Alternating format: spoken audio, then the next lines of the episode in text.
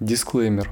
Содержимое данного подкаста является художественным вымыслом, основанным на реальных историях людей, так или иначе столкнувшихся с представителями радикальных религиозных террористических группировок. Авторы подкаста ставят главной своей целью освещение распространенных уловок и манипуляций со стороны злоумышленников, знание о которых поможет сократить количество новых жертв. Все совпадения с реальными именами и названиями являются случайными.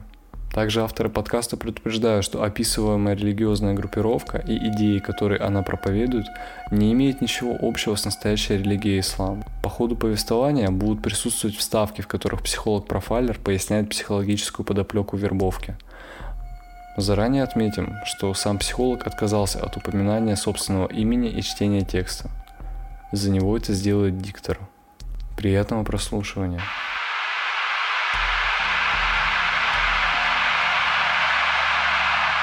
В один из вечеров, которые Ренат проводил в социальных сетях, тишину разбавила заявка в друзья.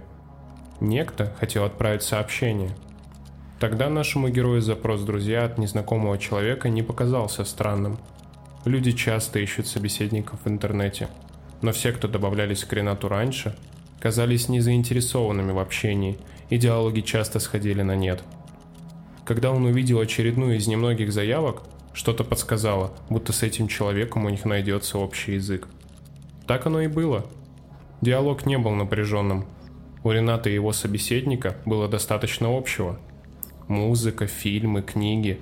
И даже в мировоззренческих моментах они были чем-то схожи. Вот ведь совпадение, подумал Ренат.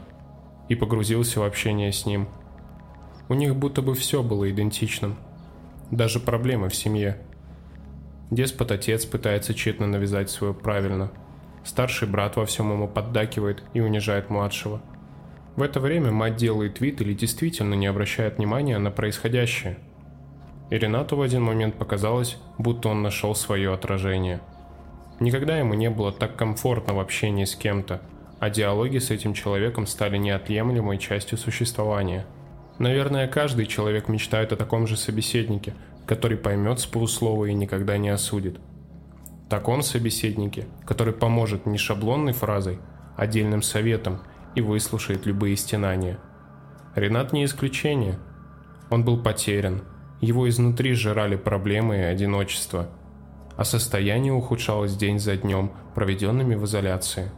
Но вот он нашел такого человека и был готов отплатить ему чем угодно – Думаю, стоит начать с того, что Рената в семье не любили. Может, родители не планировали рожать второго ребенка, может, просто чем-то не угодил им младший сын. Но факт в том, что маленький Ренат с самого детства жил как бы отдельно от родителей. Общение с отцом ограничивалось набором стандартных вопросов. Что в школе? Ты поел? Уроки сделал? И дальше по списку. Смотрит телевизор и машинально задает вопрос, даже не слушая ответа – Мать всегда разговаривала так, как будто уже заранее знала, что сын ничего хорошего рассказать ей не может. Кроме этого был старший брат, который видел в Ренате помеху. С ним приходилось делить комнату в детстве, с ним же делиться игрушками, а иногда и сидеть с ним. Он просто мешал старшему жить полноценной жизнью. Говоря об отце, он был заинтересован лишь в перспективах брата. Брат был такой же высокий, крепкий, только без залысин и прочих признаков возраста. Но даже с ним отец держался весьма жестко. Есть два мнения – мое и неправильное, любил повторять глава семьи. Отличить тирана от заботливого родителя непросто, но бывает, когда слова в иной раз приходится похлеще подзатыльника. Постоянное давление, перепады настроения от полной апатии к агрессии. В один день отец смотрит как будто насквозь, а потом достает из-за каждой мелочи. Цепляется, выводит на конфликт. И вот оно, высшее наслаждение. Смотреть, как ребенок бьется от бессилия что-то доказать и покорно исполняет твою волю. И молчит, молчит, молчит. Мать будто бы была призраком в собственном доме. Она была холодной и не принимала никакого участия ни в разговорах, ни в конфликтах, когда таковые бывали. Она во всем соглашалась с отцом, хотя Возможно, его методы воспитания оказались ей неправильными. Она просто не могла и не хотела перечить, дабы не разжигать конфликт. Едва на горизонте сгущались тучи, она как будто растворялась в пространстве квартиры. Будучи подростком, Ренату казалось, что он никому не нужен и предоставлен лишь самому себе. Такие мысли сопровождают до взрослой жизни, а после выливаются в хроническую депрессию. Беспокойство, волнение, состояние стресса – часть человеческой жизни. В этом нет ничего необычного. Но в больших объемах наши проблемы не только могут, но и станут причиной стресса. Вы когда-нибудь испытывали такое чувство – что ваша грудь сжимается от того, что о тебе говорят люди.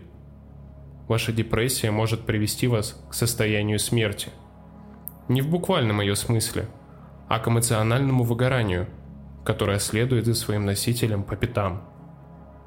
Неправильным было бы использовать слово «депрессия», а скорее обратиться к иной интерпретации – боли. Эта душевная боль грызет тебя изнутри – а конфликты внутри семьи бередят наболевшие раны, зачастую создавая новые. У людей с похожим на героя опытом часто проявляются сложности с интеграцией в социум. Из-за таких проблем в детстве, как агрессия отца или дефицит внимания, у ребенка начинают развиваться проблемы в общении с детьми. Они ожидают от окружающих такого же абьюзивного поведения, что проявлялось со стороны отца – или игнорирование их желаний, или вообще отсутствие интереса, что проявлялось со стороны а, обоих родителей. Ренат не может полноценно строиться в общество из-за проблем в семье. Никому не хочется считать себя грязью собственной семье и терпеть подобные выходки родителей. Судя по имени, Ренат из восточной семьи, либо как-то связанный с исламом, но нигде не упоминалось, что семья его сейчас исповедует. Возможно, не оторван от своих корней и не чувствует связи с народом, Следственно, это и придалось Ренату. Все это идеальный фон для формирования кризиса идентичности у героя. По сути, Ренат хочет сейчас найти место в обществе и удовлетворить потребности безопасности, любви и уважении. Нам сейчас важно обратить внимание на первую и третью потребности. В поисках безопасности Ренат может преследовать и другую немаловажную вещь – месть обидчикам – это работает следующим образом. После привитой в детстве модели поведения и ожидания ответных реакций от окружения у людей работает перенос выученных схем поведения на остальной мир. То есть, если ребенок видел много агрессии со стороны семьи, он будет ожидать ее от остального мира в ответ, поскольку это закрепилось у него в голове. Он ищет способы подтвердить, что проблема не в нем, а как раз-таки в окружении, как раз из-за диссонанса между реальным поведением Рената, которое, скорее всего, входит в норму, и тем, которые ему предписывает отец, появляется деление на «я», которое либо беспомощное, либо выражает все добродетели мира и остальные, которые являются причиной всех бед. Таким образом, он делит мир на черное и белое и начинает искать подтверждение собственной позиции, как правило, в радикальных идеях и организациях. Радикальные идеи привлекают людей подобному главному герою, так как ставят своей целью немедленное изменение миропорядка, и восстановление справедливости по принципу «избавимся, накажем врагов, и будет нам рай на земле». И как раз за счет изменения мира, эффективной работы над этим и приписываемого статуса, у героя может и получиться стать уважаемым в обществе. Бэкграунд героя максимально типированный. Я не возьмусь говорить о статистике, но в моей практике по работе с молодежью я достаточно часто встречаю таких ребят в кризисных центрах или во время работы с несовершеннолетними преступниками. Между тем, разговоры с новым знакомым продолжались. Ренат хорошо изучил своего собеседника, знал его мечты, планы, интересы, среди которых не последнее место занимал ислам. Ренат и сам в силу происхождения интересовался исламом, но как-то поверхностно, не всерьез. К исламу его приобщил дядя. Раз в неделю он брал племянника в мечеть. Дядя считал, что помогает Ренату обрести душевный покой, и в каких-то моментах это действительно помогало. Когда он приходил в мечеть, он видел другой мир, где все в хорошем смысле предсказуемо. Его не унижают, уважают. Правила в мечети отличались от правил дома. Здесь он соблюдал их не чтобы потешить эго отца, а чтобы проявить уважение ко всем присутствующим и Всевышнему. И что самое главное, духовно возвыситься самому и расти праведным мусульманином. Но дальше началась старшая школа – Несколько совпадений, и Ренат перестал появляться в мечети и интересоваться исламом. Как я и сказал, их диалоги не заходили в тупик ни при каком раскладе. Но нельзя не заметить одну особенность. Единственные общие паблики ВКонтакте у нашего героя с его новым приятелем были про ислам. Там он и нашел Рената, скорее всего. Тогда он не придал этому значения. Люди общаются между собой годами и могут даже косвенно не затрагивать тему религии. Как-то вечером Ренат вскользь упомянул о своем вероисповедании, и друг как будто оживился. Оказалось, что Расул соображениям я не буду раскрывать его личности, так как не знаю, какие последствия это может за собой повлечь. Вместо этого мы поменяли его имя на псевдоним. Далее нового друга мы будем звать Расул. Вырос в религиозной семье и с детства исповедует ислам. Он начал засыпать Рената вопросами о его прошлом, связанном с исламом. Самый главный из которых был, почему тот отстранился от религии – После Расул спросил, почему сейчас Ренат не возвращается к исламу, раз он спасал его в прошлом. Ренат сказал, что не знает и что времени на церемонии нет. Но Расул едко заметил, у тебя нет времени на поклонение Всевышнему, но есть время на саморазрушение? В тот момент Ренат задумался, почему он не вернется – Вообще религия сейчас это очень сильный элемент сплочения. Во многих сообществах наблюдается так называемый кризис идентичности, о котором я говорила ранее. Из-за того, что молодые люди по каким-то причинам не могут найти в своем настоящем собственные уникальные черты или не видят таковых в группах, которым принадлежат, к примеру, семье, они обращаются к прошлому, чтобы лучше найти это место в мире. Если человек принадлежит к светской семье, которая при этом напрочь оторвана от культуры своего народа, он может из-за такого кризиса копаться в прошлом и становиться апоголетом культуры своего этноса, народа и прочего. Но это не единственный сценарий. Большинство людей приходит в религию, объясняя через нее нерациональные вещи, которые происходят в их жизни. Смотря на все с я позиции, трудно объяснить, почему вы оказались в обстоятельствах, которые сейчас происходят. А религия способна не дать ответ, а веру или надежду на будущее, в котором нет боли, страдания, и все выглядит золотым и вечным. Просто соблюдай заповеди, и все с тобой будет хорошо. В случае же с героем для него религия как спасение от игнорирования в семье, от необъяснимой агрессии отца, от мира, в котором он не чувствует себя в безопасности. В религии он увидел спасение себя из этого опасного мира. Друзья продолжали общаться – они начали вместе играть в онлайн-игры по вечерам по инициативе Расула. За играми они разговаривали на разные темы. От личной жизни до новостей. Говоря о первых, Ренат хвастался Расулу, что после разговора с ним увидел много плюсов в исламе и вернулся к вере. Но пока что без обрядов. Друг всячески поддерживал Рената в возврате к вере. По сути, Любые советы или другую поддержку Расул давал, ссылаясь на Коран. В случае же с новостями все больше крутилось на взгляде Расула на повестку дня.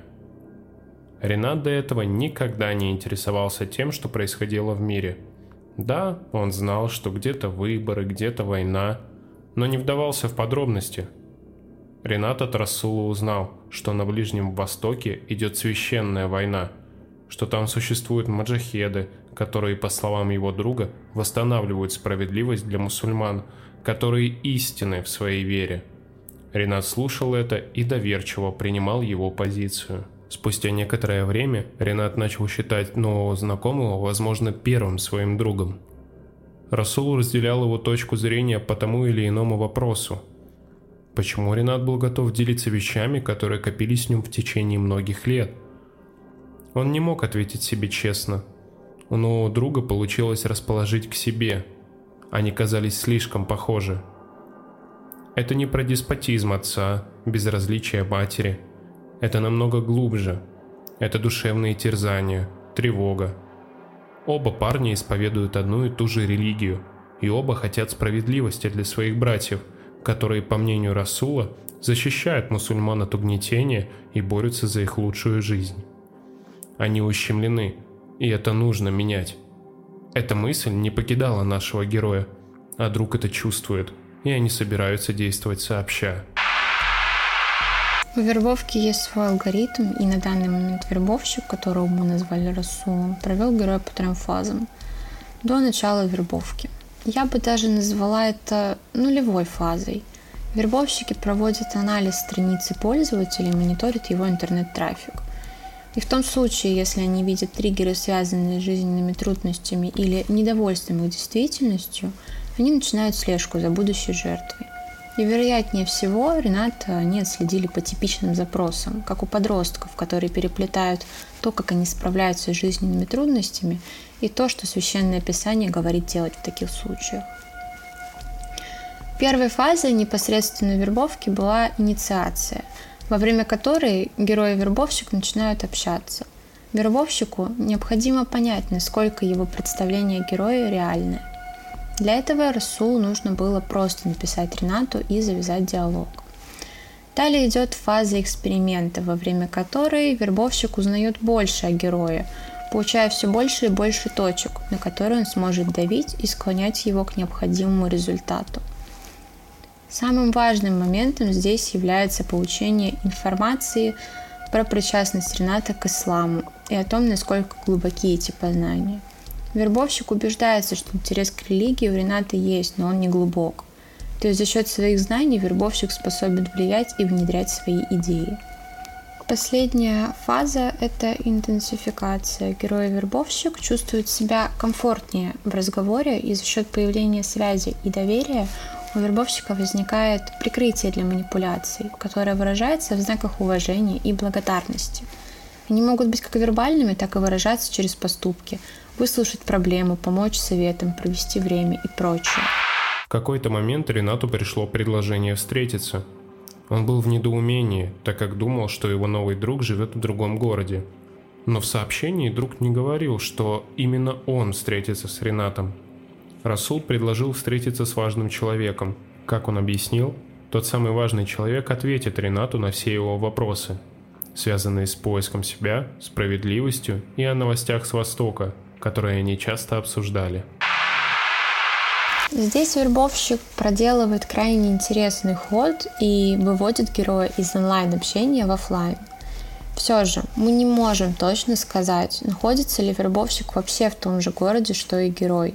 Лично он встретиться не может. Да ему это не надо. Героя нужно вывести к более яркому, убедительному человеку, который сможет привязать и завершить вербовку. Этот человек проведет последний этап вербовки, интеграцию и привязку, которая сможет случиться по результатам встречи.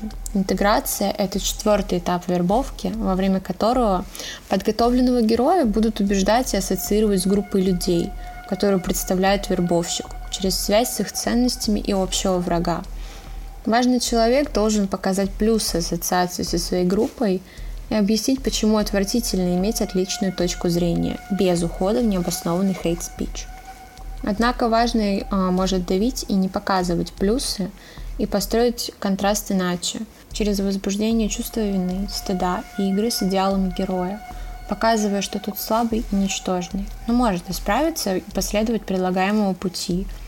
О последнем этапе вербовки привязывания пока что говорить рано, поэтому давайте посмотрим, как пройдет их встреча. Вечером Ренат пришел в чайную в центре города. Людей в ней было мало, несмотря на то, что в остальных заведениях был аншлаг. Официант отвел его за столик в углу помещения, за которым сидел мужчина лет 35 в серой рубашке, закатанный по локоть и темных брюках. У него были темные густые волосы средней длины и борода без усов. Если бы не тюбетейка, то невозможно было определить, религиозен ли этот человек. Он поприветствовал Рената, налил ему чай, начал говорить на арабском, но, видя недоумение, спросил его, знает ли он этот язык. «Нет». «Ну, скоро выучишь. Без него таким, как мы, невозможно». Сначала Ренат спросил, придет ли его друг. Но важный человек... В дальнейшем мы будем называть его Раис ответил, что из-за некоторых обстоятельств его не будет. Ренат заметил, что Раис будто сканирует его, смотрит, как он держит приборы, во что одет, какие есть отличительные знаки. Затем собеседник спросил, как давно его семья живет в России. Тот ответил, что отец приехал сюда, когда был ребенком, а мать родилась в России. Дальше Рэй спрашивал про то, не утратили ли они связи с народом, как часто ходят в мечеть, читал ли Ренат Коран. На все это он отвечал отрицательно. Дальше Рейс бросил фразу про то, что недостойно такому юноше из-за харама своих родителей рождаться в таком грязном месте. После он подлил себе чаю, немного отпил и рассказал Ренату, что примерно в его возрасте стал мужчиной, содержал родителей, следил за благочестием сестер, защищал веру и, как он выразился, наших братьев от агрессоров Запада. И ему стыдно за современное поколение мусульман. По его мнению, они либо далеки от веры, так как поглощены западной культурой, которая отравляет их наследие и прямо ненавидит ислам, либо исповедуют ересь и неистинную веру со слов пророка. Ренат сказал, что недавно пришел к вере – и во многих тонкостях разбирается плохо, но очень быстро учится и готов впитывать в себя все традиции и обычаи. Дальше они вышли из чайной и пошли гулять по городу. Раис спросил, как Ренат себя чувствует. Тот автоматически ответил, что неплохо. Раис слегка усмехнулся и с небольшой улыбкой переспросил. «Как ты ощущаешь себя в этом мире?» Ренат рассказал, что чувствует себя изгоем, и что только ислам спасает его. Ему одиноко, в семье его не слышат. Раньше он верил от безысходности, по привычке. Сейчас же он искренне хочет связать свою жизнь с исламом. Благодаря ему Ренат нашел друзей, почувствовал, что не одинок. Раис добавил, что прекрасно понимает Рената – его интересы, желание учиться похвально, но это все еще далеко от истинного смысла веры. Даже если забыть, что у Рената проблемы в семье, он сыт, у него есть крыша над головой. Но есть мусульмане, которые потеряли эти радости. И долг Рената и всех мусульман вступиться за них. Он поднес Ренату телефон с видео. Как выяснится намного позднее, Видео было сфабриковано. На нем солдаты в разных униформах жгли мечети, расстреливали женщин в хиджабах. Раис спросил, что чувствует Ренат. Он был шокирован и не понимал, что это. Раис практически закричал, что это другой мир, мир реальной войны, на которой лучшие из мусульман отдают свои жизни. Эти люди достойны почестей – а то, что делает Ренат со своей жизнью, позорит его как мусульманина. Раис невероятно давил. Рената стали переполнять эмоции. Он расферепел в желании поступить так же с убийцами. Раис сказал, что у Рената будет шанс, но позже. Пока что он протянул Ренату две книги, напечатанные в самиздате – Сказал, чтобы тот не забывал истинное слово пророка и нес в массы. Как выразился Раис, правильную веру во Всевышнего. После этой встречи они еще несколько раз встречались и больше говорили о несправедливости для мусульман на Востоке. Ренат начал ассоциировать себя с правильными мусульманами, например, с Раисом. Через пару недель Ренат увидел сообщение от Расула. «Моего брата убили». Ренат кинулся расспрашивать и поддерживать своего друга, но тот запретил Ренату звонить и как-то спрашивать об этой ситуации. Он должен сам прожить эту боль. Как выяснилось, его брат воевал в Сирии на стороне некой организации. Как сказал Расул, лучший способ пережить боль – причинить ее в ответ в несколько раз сильнее – он написал, что собирается в Сирию мстить за брата. Ренат был в ярости от произошедшего. Далее был короткий диалог, который определил судьбу Рената. «Поехали со мной.